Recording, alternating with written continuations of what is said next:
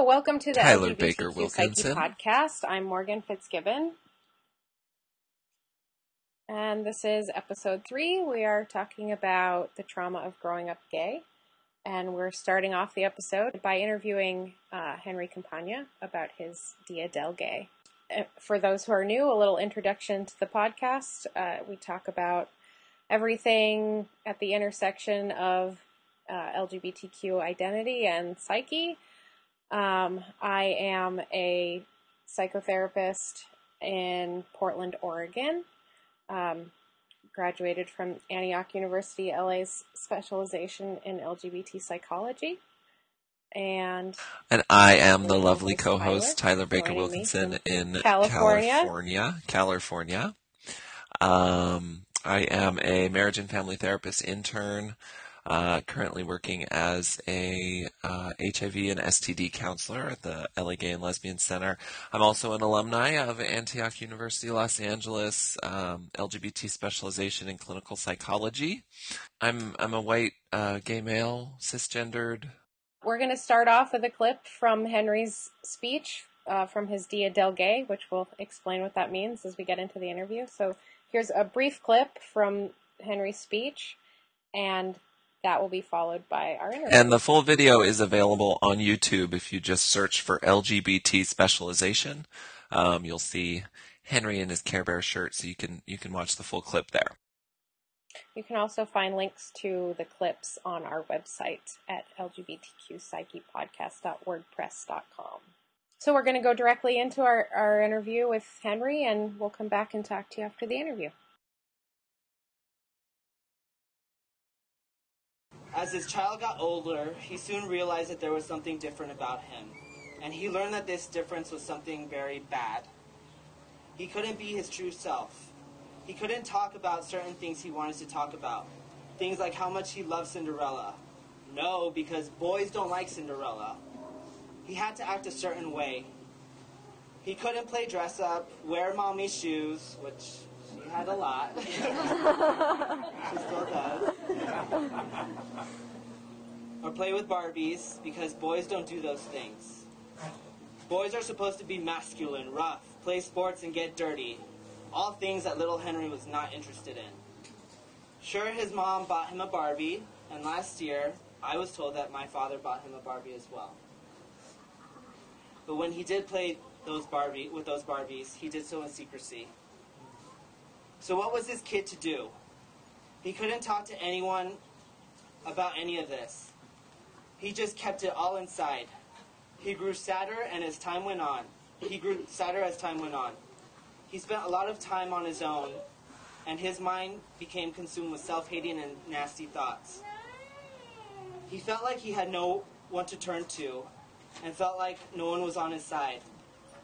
He, he became resentful of his gay feelings and for his effeminate ways. His gay spirit was crushed, and soon thoughts of suicide invaded his mind.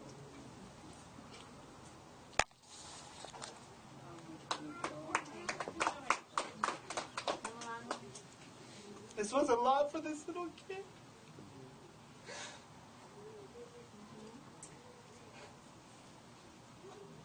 He was on his own.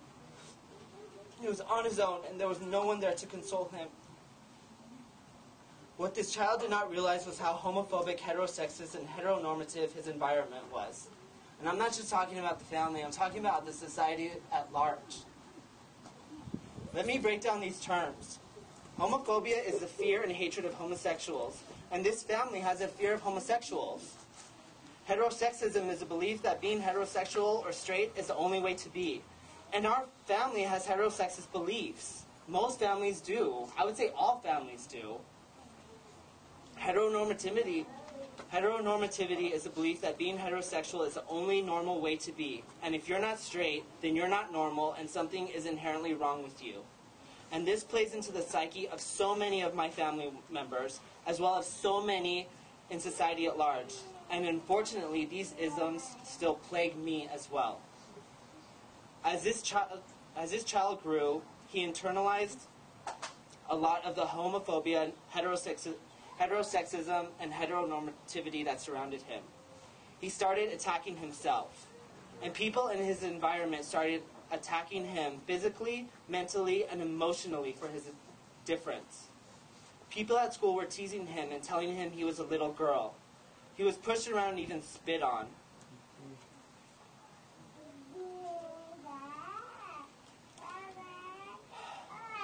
When he would come home, all he wanted was to get solace from his family members. He wanted his family members to stand up for him and tell him he was okay the way he was. However, he never got he never got it in that way. He was always surrounded by people, but he never felt connected to any of them. In fact, he heard some not so nice statements about him. While he would be walking around the house, he commonly heard people calling him Ethan and telling him that he was too skinny, code for gay. He was told that he la- he was told that he laughed and smiled too much. And that this was a problem because real men don't laugh and don't and real men don't smile. He was getting messages that who he was was bad. Who he was needed to change. And so instead of being true to himself, he started believing others and started disconnecting from himself. He became hypervigilant and worried about his effeminate ways. He became sullen, withdrawn, scared, quiet, and weak. He didn't dare tell anyone that he was attracted to other boys his age. Oh no, boys don't like boys. What the hell is wrong with you for liking boys? was the question that played in his mind over and over again. As he grew, he tried his hardest to fit this heteronormative family. All he wanted was to be straight and normal. But no matter how hard he tried, this would never happen. Because what this boy didn't realize was that he had a beautiful gay soul.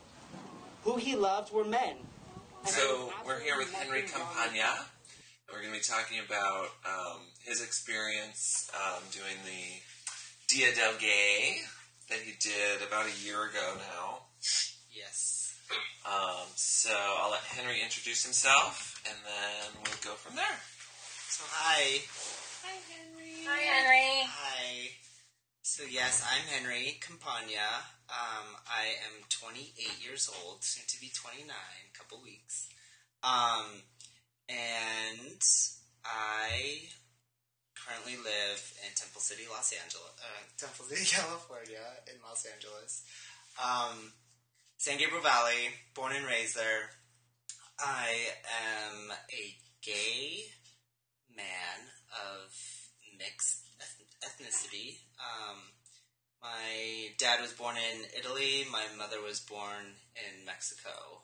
And you're also a LGBT specialization alumni. I am. I am. I graduated in December 2011, and I currently work for Colors. And um, Colors opened in January 2012 this year um, through the specialization through Antioch University, um, where we provide free counseling services for LGBTQ youth. Youth. Rock on. Yeah. Yay, colors. Yay, Yeah. Colors. Yeah, for sure. We've plugged them in um, previous episodes. Thank you. So why don't um, why don't we do this? Why don't you like kind of just explain a little bit like what the Dia del Gay is? Okay. Um, we played a clip from that earlier in the show, Mhm. um, so you know anyone listening will kind of get a feel for it. But maybe you could just say a little bit more about what it actually was for you and um, kind of what was the what was the goal? What was how did it come about? Okay. That's a big undertaking. To, I mean, confront your family in that way. Yeah. Yes. Yes. What made you decide to do that? You know, let me just start from. I hope this is going to be under 20 minutes, but um, my reasons going to We Antioch. start from birth. Let, let's just start. yeah. Um, coming to Antioch, I wanted to talk to someone about my issues, especially with um, my family. I had never seen a therapist before, but I was in the LGBT field, um, doing um, working for a HIV/AIDS service organization through that, I learned about Antioch and the specialization, and I thought it'd be a great opportunity for me to really explore and do some inner work. Um, I'd always been fascinated by that, so and always, you know, to myself, being, I would say, introspective but not really aware. Um, and so started the program at Antioch as I got into it. Um, really just started um, seeing, I guess, just kind of wake. I'm looking at that Viktor Frankl book, uh, Man's Search for Meaning, and they talk about waking up. He talks about like waking up to all of the the chaos um, around him, and that was kind of where I was, um, especially when I first started Antioch, just kind of waking up to um, the homophobia, heterosexism, heteronormativity um, in my environment, um, how that shaped me as a kid to a man, and um, So specifically in your family. specifically in my family. And so when this project came along, community action was a class through the specialization that everyone has to take. And it's basically bringing awareness about the specialization out into the community. When the instructor posed the question, What does community mean to you on the first day of class? I immediately thought of my family of origin and going back to why I started at Antioch. Well, um, and I thought about you know all the things that I learned in the specialization and how it's really helped me um, help me just kind of get more comfortable with myself in my skin as a gay man, as a man, as a person, as a human. Um, and I wanted to share that with my family. I wanted to share the ways in which they contributed a lot to my um, shit, where do I even start with that? to my stuff, yeah. Trauma. Yes, trauma, all that. Ugh, Yeah. yeah, a lot. So, when we broke for lunch, I just kind of composed a whole. I just started writing. And I thought about how in my family, which is fucking huge, um, how there's so many events, how there's so many, um, just yeah, celebrations and ceremonies um, that don't really fit me because I'm gay and gay people don't exist in my family. So I wanted to create something that was very gay and that my family members would be forced. I'm using the word forced because I wanted to force them into a gay space um, because they wouldn't go otherwise.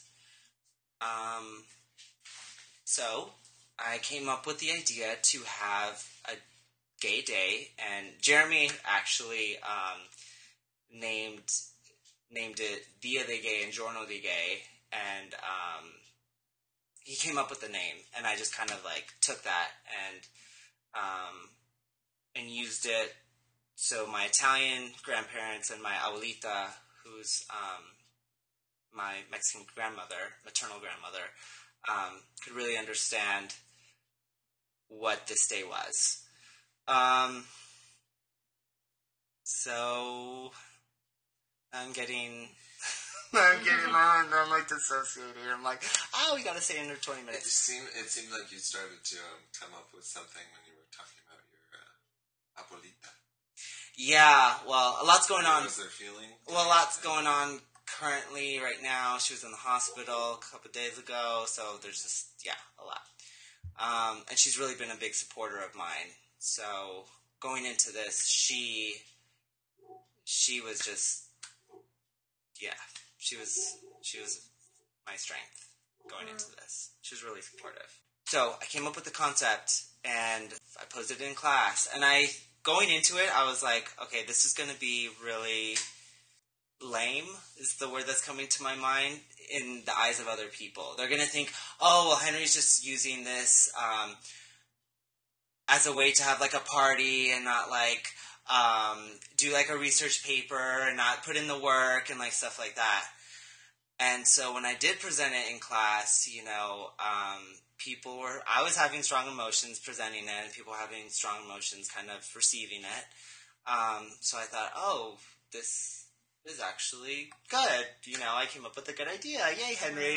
Um, and so I was feeling good uh, presenting it in in class, saying, I want to create a space, inviting family members, friends, friends from Antioch, especially people in this class, for you guys um, to hear me, to hear me speak. I don't.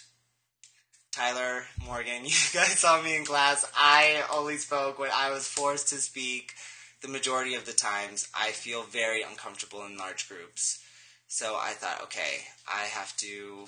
I'm looking at the Velvet Rage book. Use contrary action, you know, and and go against um, what it is that I normally do. It just kind of like stay to myself, stay quiet, stay hidden, stay kind of locked into that whole trauma um, headspace, and push through that.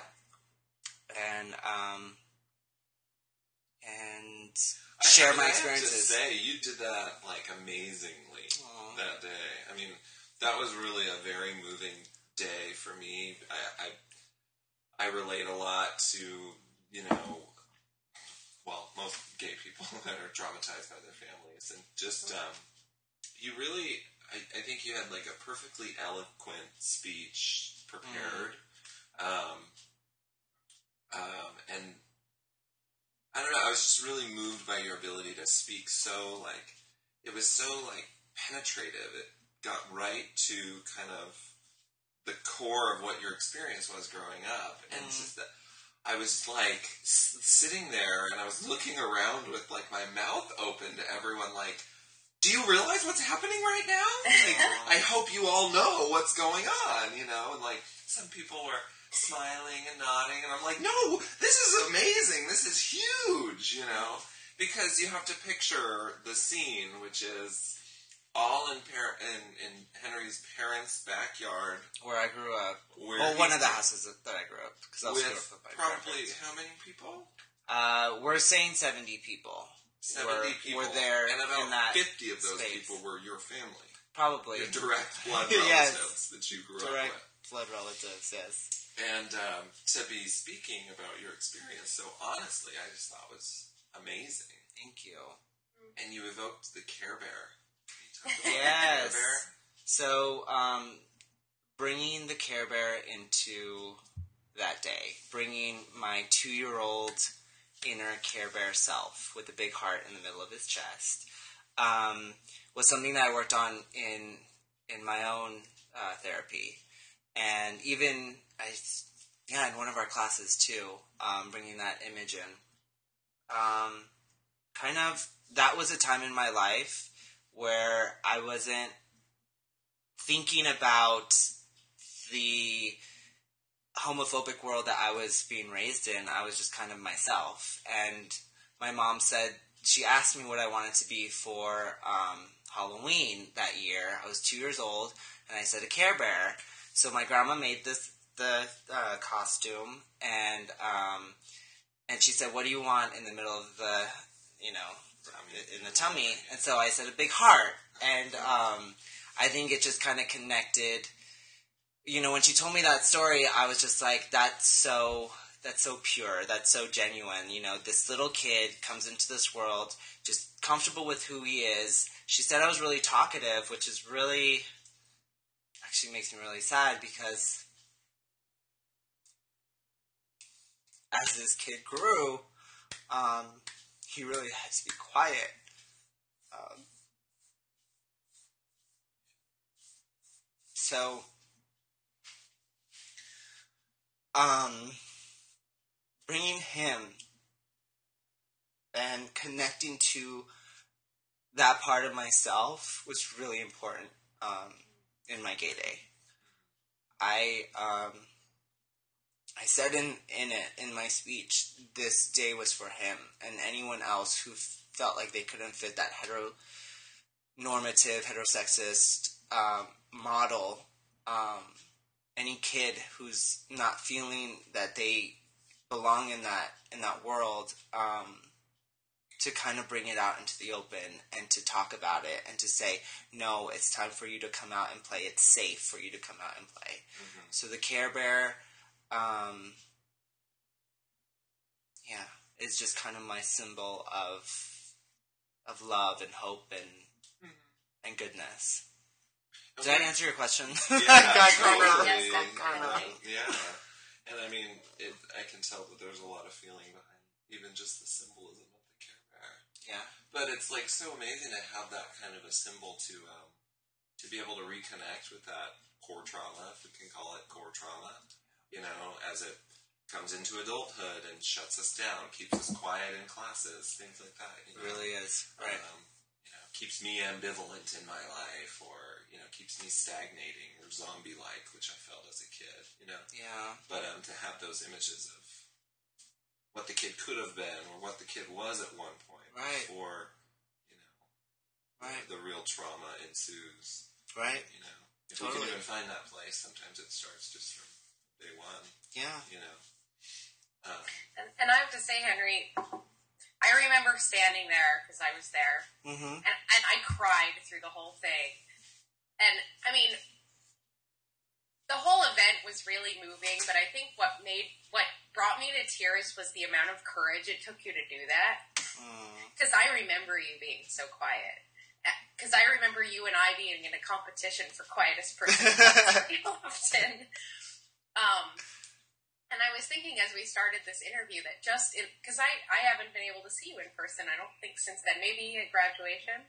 yeah Um, and I was thinking that you already, you look like since then even you've got, grown more confident and more, com, come more into yourself. oh thank you So, can you tell us what you what you walked away from that experience with?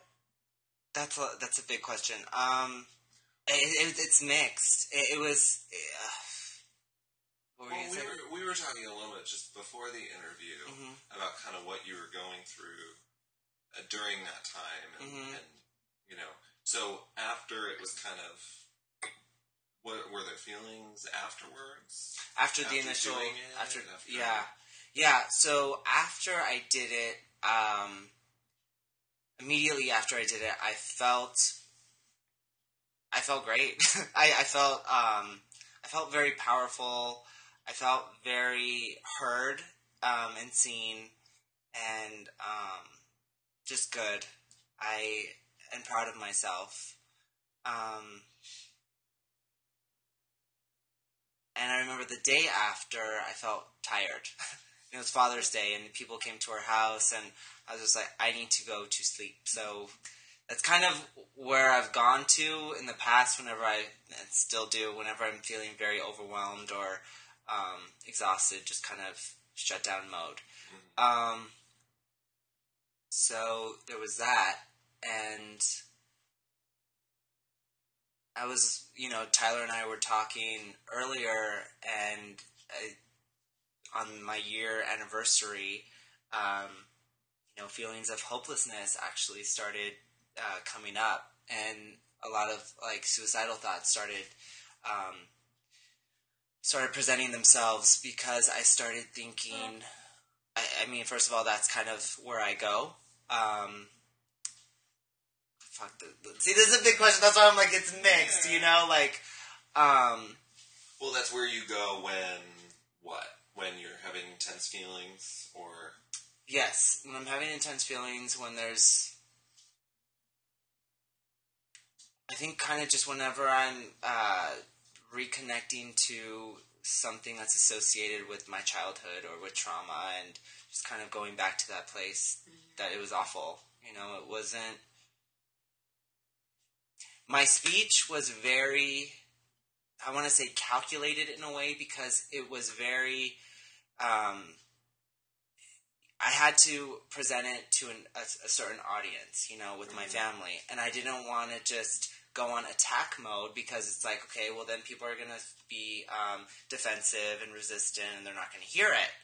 And that wasn't my approach. right? However, this kid, yes, um, was beautiful and um, you know he learned from his experiences and blah blah blah but this kid's also fucking pissed Uh-huh. you know and this kid Right. has a lot of um he like Murderous rage. i yes. I was saying that day with my mom because my grandfather did not rsvp and they never rsvp but they um i told my mom i was like if he doesn't come if he does not come for this kid i was like my entire speech is gonna go out the fucking window and i'm going to say what a fucking asshole he is what a fucking and now i'm getting like shame about like saying this because i'm like oh my god it's gonna go on the internet like you know but um but it's a part of me and that's how i feel and that's how i felt then is that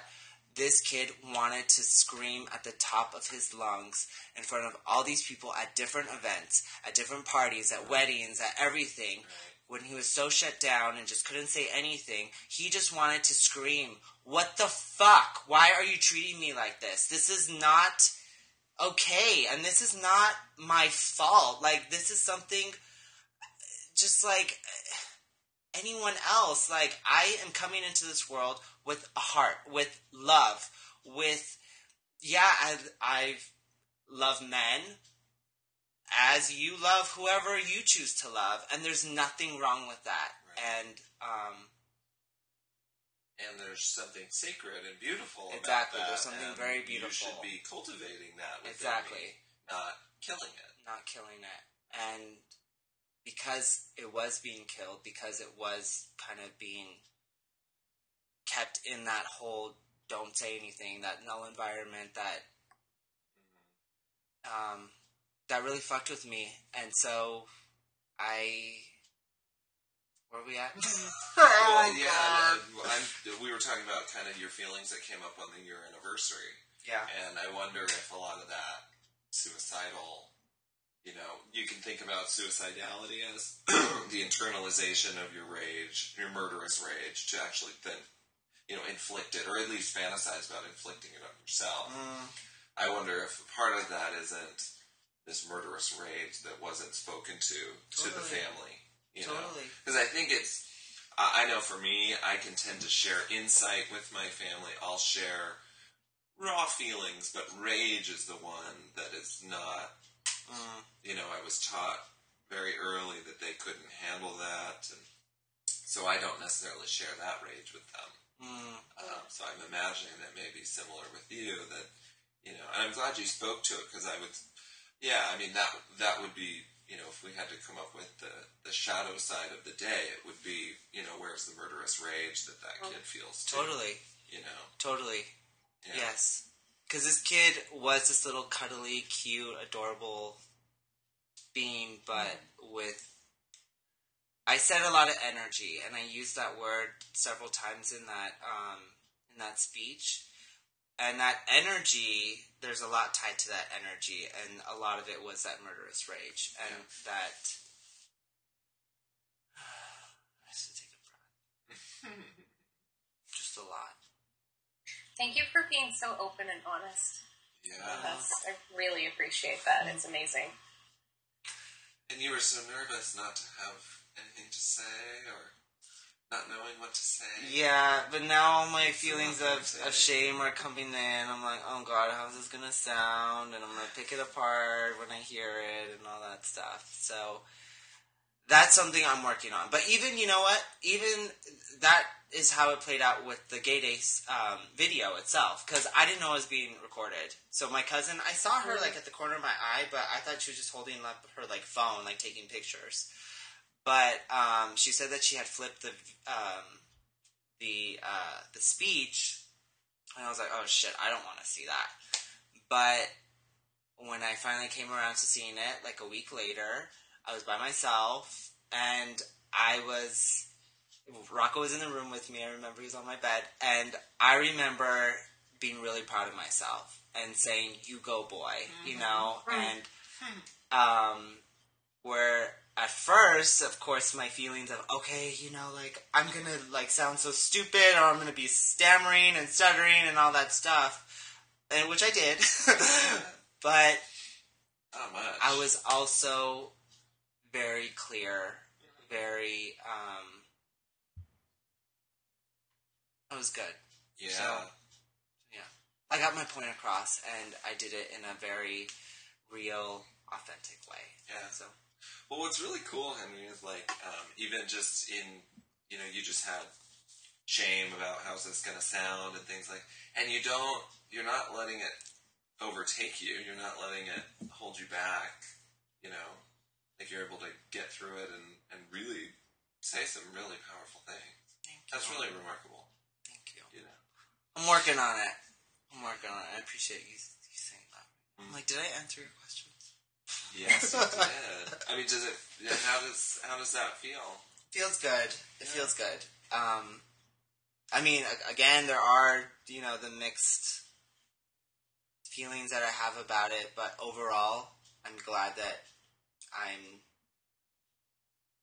speaking up. You know, I think that's what the the whole thing is about. Is me, uh, you know, pushing through that um, that trauma state that I've just kind of been stuck in for so long, and breaking through that um, for me is speaking. Yeah. And um, this was one more opportunity, so I really thank you guys for allowing me to to share that. Well, thank you so much for coming on. I think it's um, because that's what it's really about, and that's what we want this podcast to be about is speaking about your subjective experience. You know that we do have a subjectivity, and we have a subjectivity that is that is very specifically, you know, gay in our case. Yeah. You know, and that that you know it's not about necessarily attacking, although maybe we need to attack sometimes, you know, with our family of origin or whatever. It's not necessarily about them, it's about us respecting our subjectivity mm-hmm. and giving these kids voices when they never had one. Yeah. You know, giving the Care Bear a voice that he never had. Totally. And we're able to do that now by going inward as adults, you know, and, and partner our Partner. stuff and get through our defenses and, and get into it, you know. Um, but it's really about, you know, even just right now, like talking about, you know, how it feels. I feel ashamed about saying this, or you know, just respecting our subjective experience. You know, I think that's what we're trying to make the podcast about. So this was really perfect. Thank you so much You're welcome. for coming on. Thank you for having me. Thanks again to Henry for coming on the show and talking about his experience. Um, I really would encourage any listeners to go uh, check out the rest of that um, video on on YouTube um, and and links to it on our website because it's it's only about it's 15 two parts uh, at about 15 minutes and you can see the full uh, live action. Um, and I think it's pretty provocative and pretty important. So I would really encourage you to to listen to the whole thing.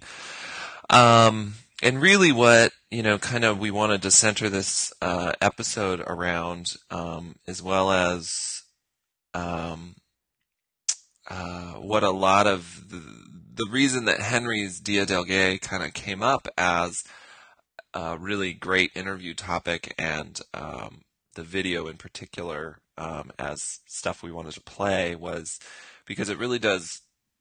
Um, illustrate well, I think, what kind of working with the trauma of growing up gay um, might look like for some of us. So, um, and and you know the kind of the uh, the trauma of growing up gay is sort of the subtitle of an article by Blum and Pfetzing called "Assaults to Self: The Trauma of Growing Up Gay."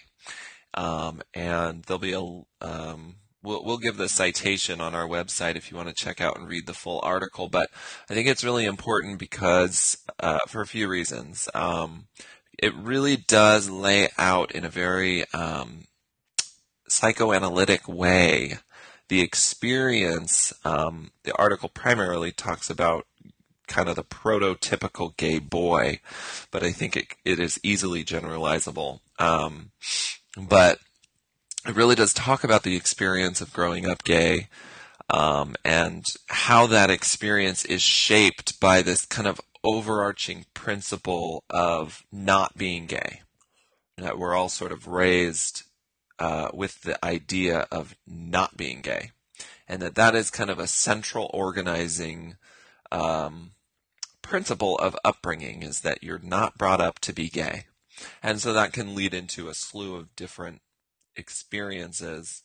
Um, and just a couple of things in the article that I think are, are really um, important to kind of highlight. And, and I probably won't even go through everything that I have here, but um, um, and Morgan, feel free to just kind of jump in anytime. I mean, I kind of just pulled out what I consider to be the main points of the article, or things that obviously spoke to me.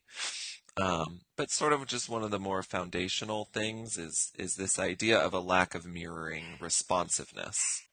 Um, so, and very just sort of foundational to this experience is this idea of a lack of mirroring responsiveness. And it's speaking of uh, a lack of mirroring from the parents themselves, that there is an emerging sexual and affectionate expression from the child um, that is not able to be accurately mirrored by the parents. Um, and in fact, they kind of say in the article that you know what's communicating to the children, what's being communicated to the child is that um, to have this res- uh, to have this mirrored within you would actually be injurious to your parents. Um, that their well-being hinges upon you not being this way. So there's kind of just early early on trauma there. That's just sort of kind of foundational. Um, and then it sort of goes into something that I think is really, really key and kind of has been coming up for me um, more so in various ways. But just this this idea of feeling different that you hear a lot of people say that they felt different from early on. And that you know the key difference between feeling different as gay and different as anything else you know, the poor kid, the black kid, the Jewish kid, whatever it may be that differentiates you from your environment that may feel like subject of ridicule or oppression or um, any other numbers of things, um, is that what being gay, you're struggling always alone. You don't have anybody to validate that experience for you. And most often you're confused about what that difference, differentness is even is. Um, you know, nobody talks about being gay other than to call you a pussy or a sissy or a faggot or whatever it is, or a dyke or a boy or whatever. Um, and so this idea of what Alice Miller um, is cited in the article is because she kind of terms it the enlightened witness when you're dealing with trauma, one of the ways to cope with the trauma is is having an enlightened witness, someone that can just simply be able to say, "Wow, that must be really difficult." Or that how do you feel about that? Or this experience is really fucked up. I understand why you're angry or confused or whatever it is. You have an enlightened witness, someone to share and validate your experience.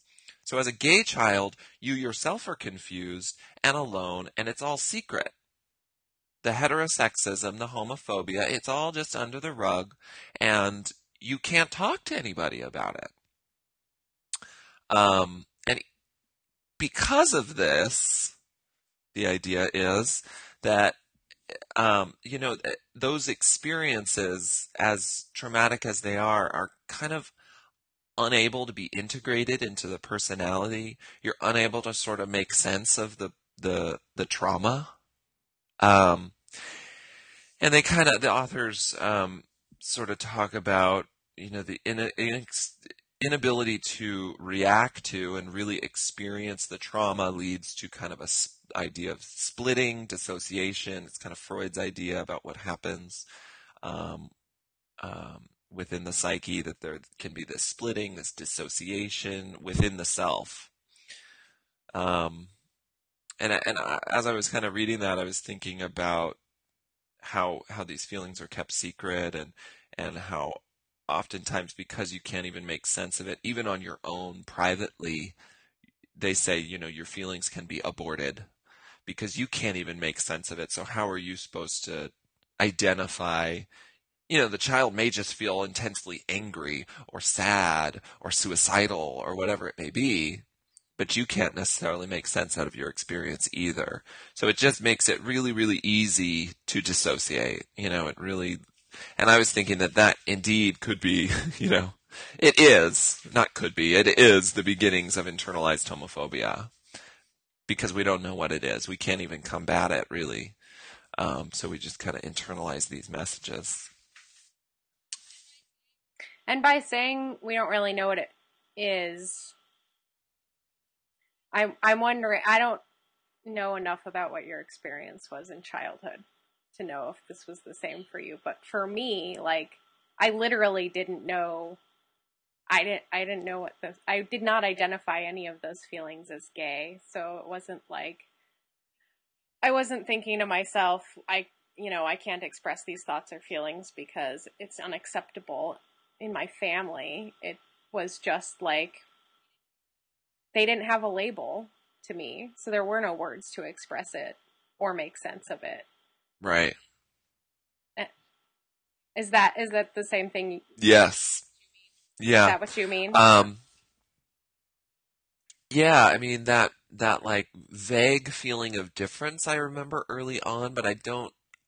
I I more remember, and it's funny because the article talks about this too that that it's common. Um, just more gender atypical behavior as being pointed out. Um, or there's like this feeling of shame that comes on about gender atypical behavior, but not necessarily associating that with gay. Um, and I don't think that you know children who exhibit atypical behavior, you know, that it necessarily means anything about them. Um, it can, but you know, often for gay people, it is the you know first kind of experience of differentness. So I I do remember you know very similar to, to Henry, you know, playing with Barbies, and then at a certain point recognizing that I wasn't supposed to be playing with Barbies, and then I would feel very ashamed by it, and eventually I stopped. Um, so I remember that. I also remember looking up. I remember when that gender atypical behavior started to become more evident to my peer groups. And so I started to get the, you know, homo, the gay, the fag stuff probably around 12. And then I remember looking up in textbooks. Anytime there was a science textbook or anything, I would look up homosexual in the little glossary, and I would always read it. And I did that for a long time. I would, anytime I'd get a science book, I'd first go to gay or like sexual health or, you know, any of those classes. I would always go to, to gay or homosexual. So I was trying to define it. I was beginning to make sense of perhaps my experience is because of this. Um, so that was that was bigger. That's interesting. I feel like in some ways uh girls have it easier in the beginning since it's somewhat socially acceptable to be a tomboy. Right. Right. You know, I mean, I was a huge and continue to this day to be a huge He-Man fan. um, but my best friend was a boy, and so like in that context, and most of the peers I hung out with were boys, and in that context, it was it was okay. Like nobody thought anything different Right. of it. Um, and I certainly wouldn't. I I didn't feel like it wasn't okay. I I knew that like other girls didn't really want to play He Man with me. I thought She-Ra was kind of lame, and I wasn't really into her. Um, but I thought that was I thought that was just something that made me kind of different, which was kind of cool. Yeah. Um, and when I got to that kind of middle school age and uh, did things like I, I distinctly remember walking around the mall with one of my very best friends at the time. And we're like, ooh, let's hold hands. People will think we're lesbians. And that, like, that was, eh, like, it was like, let's shock people sort of thing Wow. and like I, this this memory didn't even come back to me like till even recently and now i look at it and i'm like well duh but the thing was like that friend of mine was I, I still believe really heterosexual. And so because I was doing these things with friends who who are very heterosexual, like I was never able to label them as anything but that. Anything That but sense. just rebellion? Okay. Yes. Yeah. It was just like we're just doing this thing. I don't know. Or like I had I had my first huge crush on a girl. I didn't realize it was a crush though. I just thought I really really wanted to be friends with her like a Uh-huh. lot.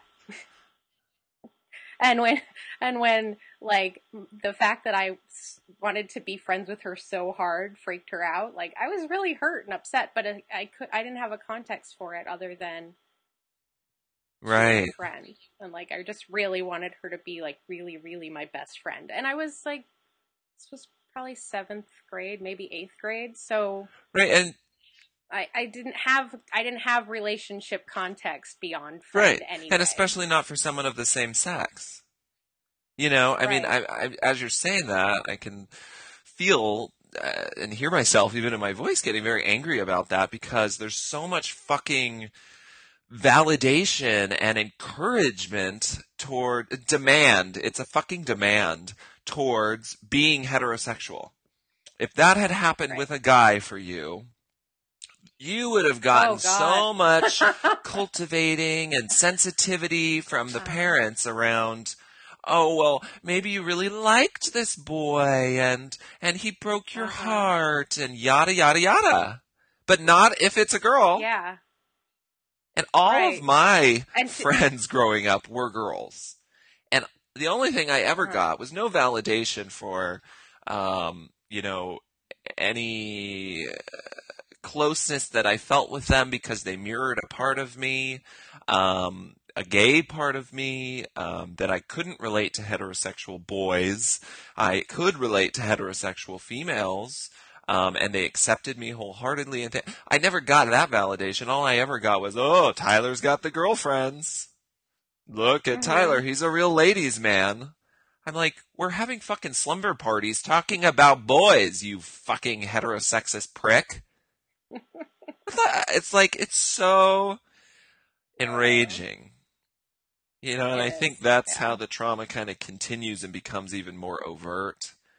You know, I, I- we're Mhm. talking a little bit more on an unconscious level, but it can be more overtly conscious the the homophobia and the heterosexism, but you know, and that's an example of one way that the trauma continues into our exploration of who we're going to date and who we're going to, you know, feel related to and who we're going to be attracted to and Mhm. how we, you know, come out as individuals. Yeah, and I was thinking when you were talking about the mirroring part, um, I, I had I had a totally weird and uh, I don't know how else to explain it. It was a very weird and confusing mirroring experience, and I think part of the reason that it took me so long to figure out that.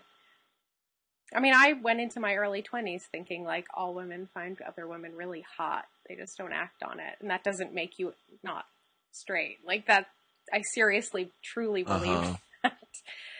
And the reason being was that um, I grew, I, my mom was single mom for most of my upbringing and I grew up in a household that was filled with like this gorgeous female art and like, you know, we, we had this, um, book of, uh, Vogue magazine photo spreads that had all sorts of like nude and semi-nude women in it that my brother and I used to just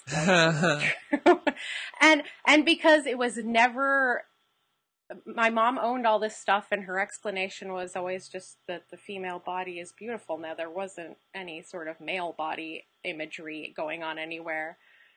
Um it that that was the message that was conveyed to me. It's Mhm. totally normal to be totally attracted to women and not see that as a, as a sexual Hmm. anything. I I don't know. It's it's Yeah. still bizarre, but um. So that was what I had mirrored for me In a was Yeah. invisible. Well, and it's funny because in a way that that sounds very bizarre because you'd think that it, that it it could be a very you know female centered and and embracing the feminine and things like that. But the the fact that you know what was not being acknowledged is the lesbianic in that and the Mm-hmm. the same sex love and attraction that is is inherent in that you know so i mean even in that kind of a scenario you can still pull out this very subtle you know lesbian phobia in that case probably more specifically Mhm. um you know and what that would do to little you know bi queer morgan this little girl Yeah. yeah It could have been an awesome. it could have been for sure But, but then, like, I the reason that came up was when you were talking about how uh, it it anything other than this heterosexual reinforcement is threatening to Right. the parents, and for me, I feel like it was threatening not just in a in a you can't be anything but straight way, but in a this may mean something for me and I'm uncomfortable with that sort Mhm. of way. Yeah.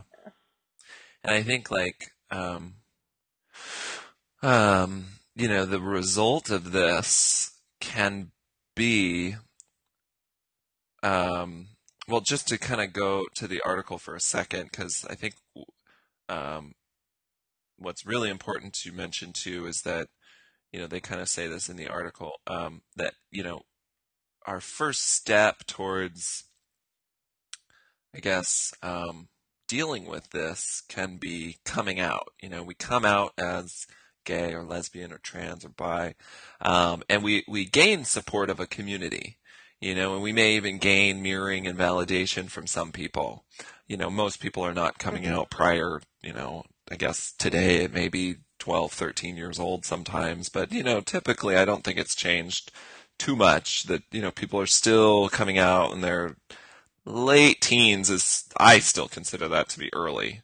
Um, you know, but most Mhm. people in their twenties sometime. Um, it's not till they get away from the fucking family that they're able to do it most of the time. Um, but anyway, you know, we can gain that support, but they really point out that those internal structures that are laid down in childhood are still very ever present. And even when people Mhm. do gain the support of family of origin, you know, it doesn't necessarily make up for that early deprivation. And that's something that Right. really can fuck with me a lot because I I do get a lot of support from my parents now. And I confuse that with how they were then. So the way they are now almost lets them off the hook for all the trauma before.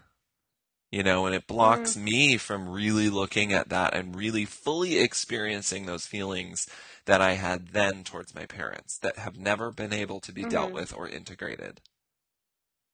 Mhm. Um, and so kind of leading in just that, you know, my thoughts kind of were that the results of this is like really being cut off from an emotional life, which in turn is cut off from relationships, intimacy, and then just a pervasive lack of self worth. Um, and Mm. these defenses that we need as kids can really block our full experiencing of love and same sex eros as adults. And so Mhm. then it's our task to try to integrate these past traumas into our present understanding of ourselves and of our life and of our background and our history as we weren't able to do before. So being our Mhm. own kind of enlightened witness then to the past trauma and working through it. Um, and that just kind of resonated with me because I know for a very, very long time, um, I was not able to have relationships with men. Um, I could have brief sexual encounters, but nothing more than that. I just could not tolerate connection. Um, and I think that's the most neglected part of myself has been my gay self as a Mhm. young boy. There was no mirroring, there was no connection to same sex love um, ever. So Mhm. then I, you know, grow up and see, sort of retardedly try to have these relationships with men that just always resulted in this nauseating shame that was given to me in childhood. Mm. hmm And it's really only been in the last few years that I've been trying to look at that more and more. So,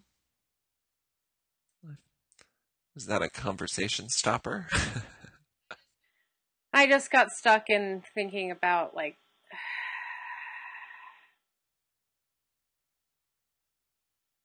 I got stuck in my own rage about that, which I was not able to express.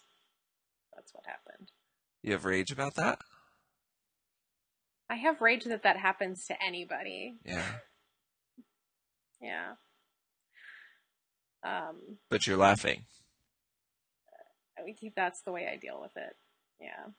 Well, I think you're right, Morgan. It is enraging. Um, and that's part of the work, right? Being enraged by it. Which is so fucking hard for so many people to do. I mean, it's hard for me to do, and I try my very best to model it, but I, I'm not good at it at all. And I, I see how just stunted people are by their inability to to even acknowledge that there is any rage about it. You know? Um, how stunted people are. Yes, People. and myself. oh, these people. Those those people out there in the world, they're so stunted. They they can't get into their rage. I totally can't either. I really can't. It's, it's, yeah, it's bad. It's hard. I'm not, yeah. You've got quite a narrative around your rage. Meaning what? I mean, it's bad. It's hard. Yeah, oh. no, can't do it. Can't I've- do it. Can't yeah, do it. Lots of words for it. Well, lots of reinforcement towards not being able to do it. Yeah. That's true. That's a problem. It is, because then it comes out in ways that I don't like. I think you can do it. Yeah, you're probably right. What if you were to just flip the switch and get into your rage right now? I would be really embarrassed. You would so shame holds you back from feeling your rage, Oh, it totally does. which is probably very much how your rage was controlled by your parents. Uh huh. I'm guessing. Yeah. That's a pretty safe guess. Yeah. Yeah. I like your rage though. It models it well for me. And I, and I aspire to have the courage to do that. Lets you off the hook. No, it doesn't let me off the hook, but it comes to mind at times when I'm like I should be more free to do that. well, yeah, I mean, I get it. And I, I mean, I think you should too. I think everybody should. Um, but I mean, that's kind of again how we end up splitting and dissociating, and um, you know, that's how we have to deal with it early on. Um, is to just split off, hmm and so then you know, we end up acting it all out. And I don't, you know, you're you're saying that you know you wish you could get into it like I do, um, and I guess I just it's so hard for me to do too. Um, and I by no means do I own my rage all the time. Um,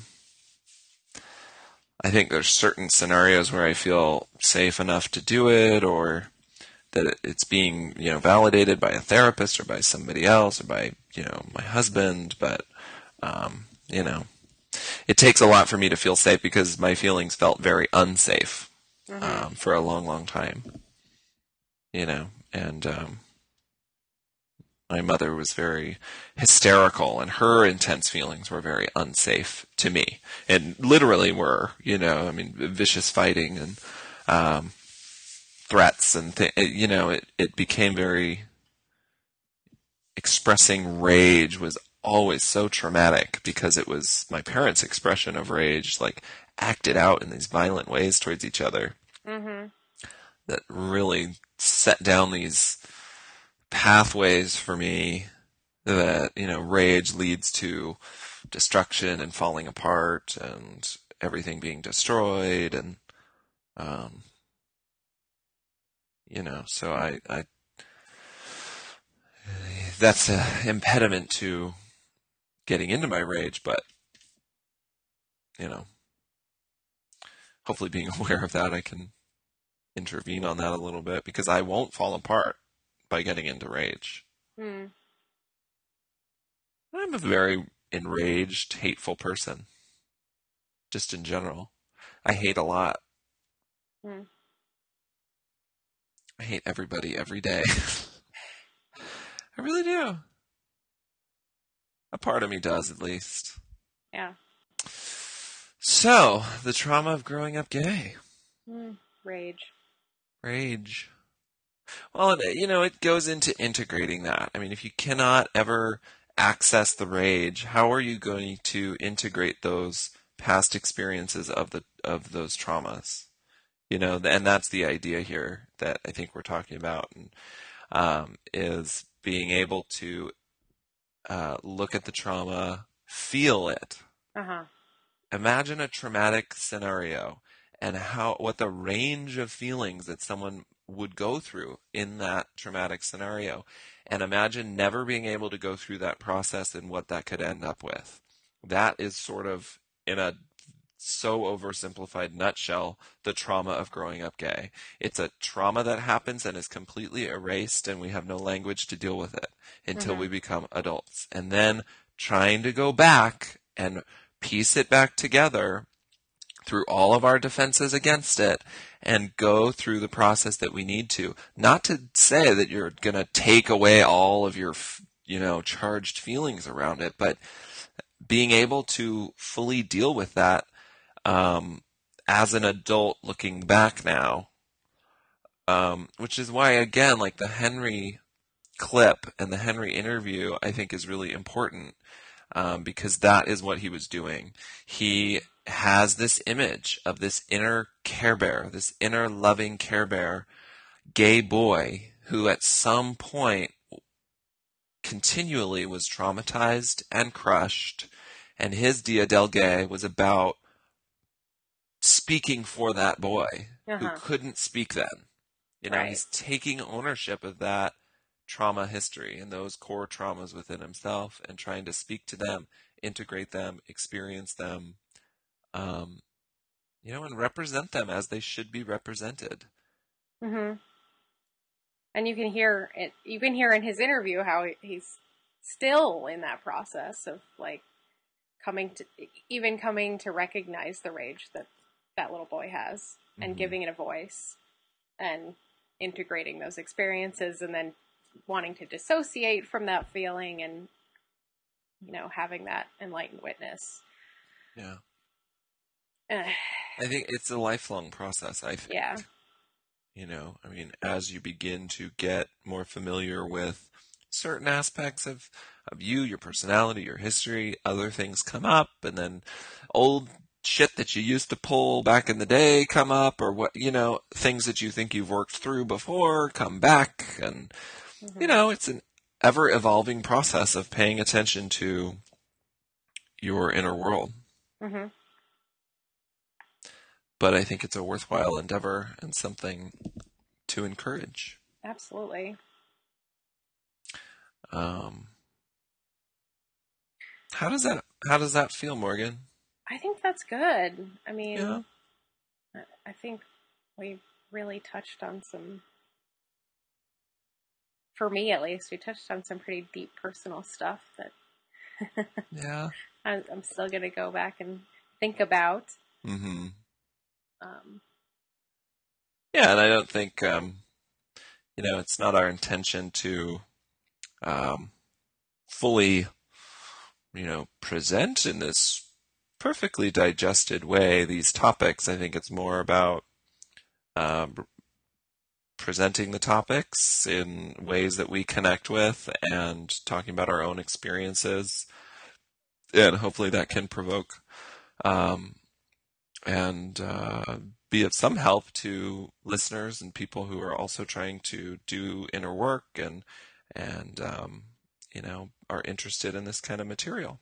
hmm So these are all things to be um, continually brought up and worked with, and hopefully these are things that can be worked on in, in personal therapy too and in our professional work.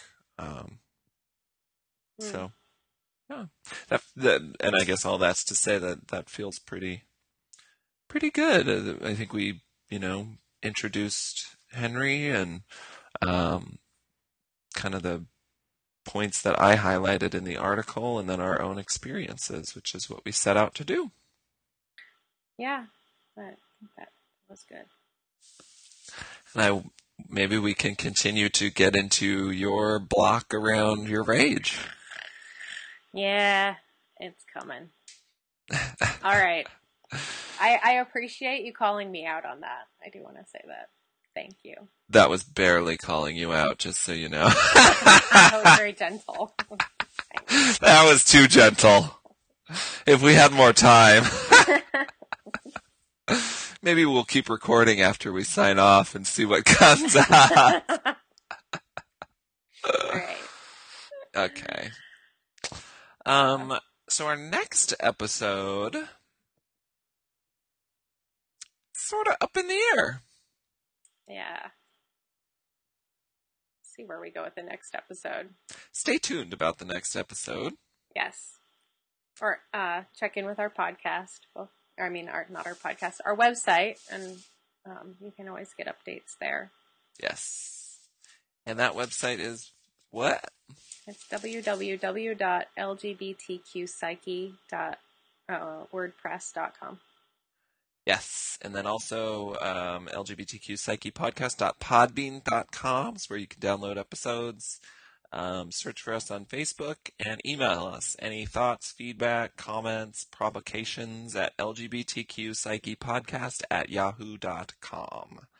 Then we'll, um, on the Podbean and WordPress, we'll also have links to the Blum and Pfetzing article, Assaults to Self. Um, and Henry referenced in his interview a few things from The Velvet Rage by Alan Downs. Um, and we'll also put up links to the video for Henry's Dia del Gay. All right. And thank you for joining us. And Cheers, queers. what was my sign off going to be? Ah, shit. I forget. I go back and listen to the last episode. Salutations from Gayland. That's right. It was salutations from Gayland. Bye.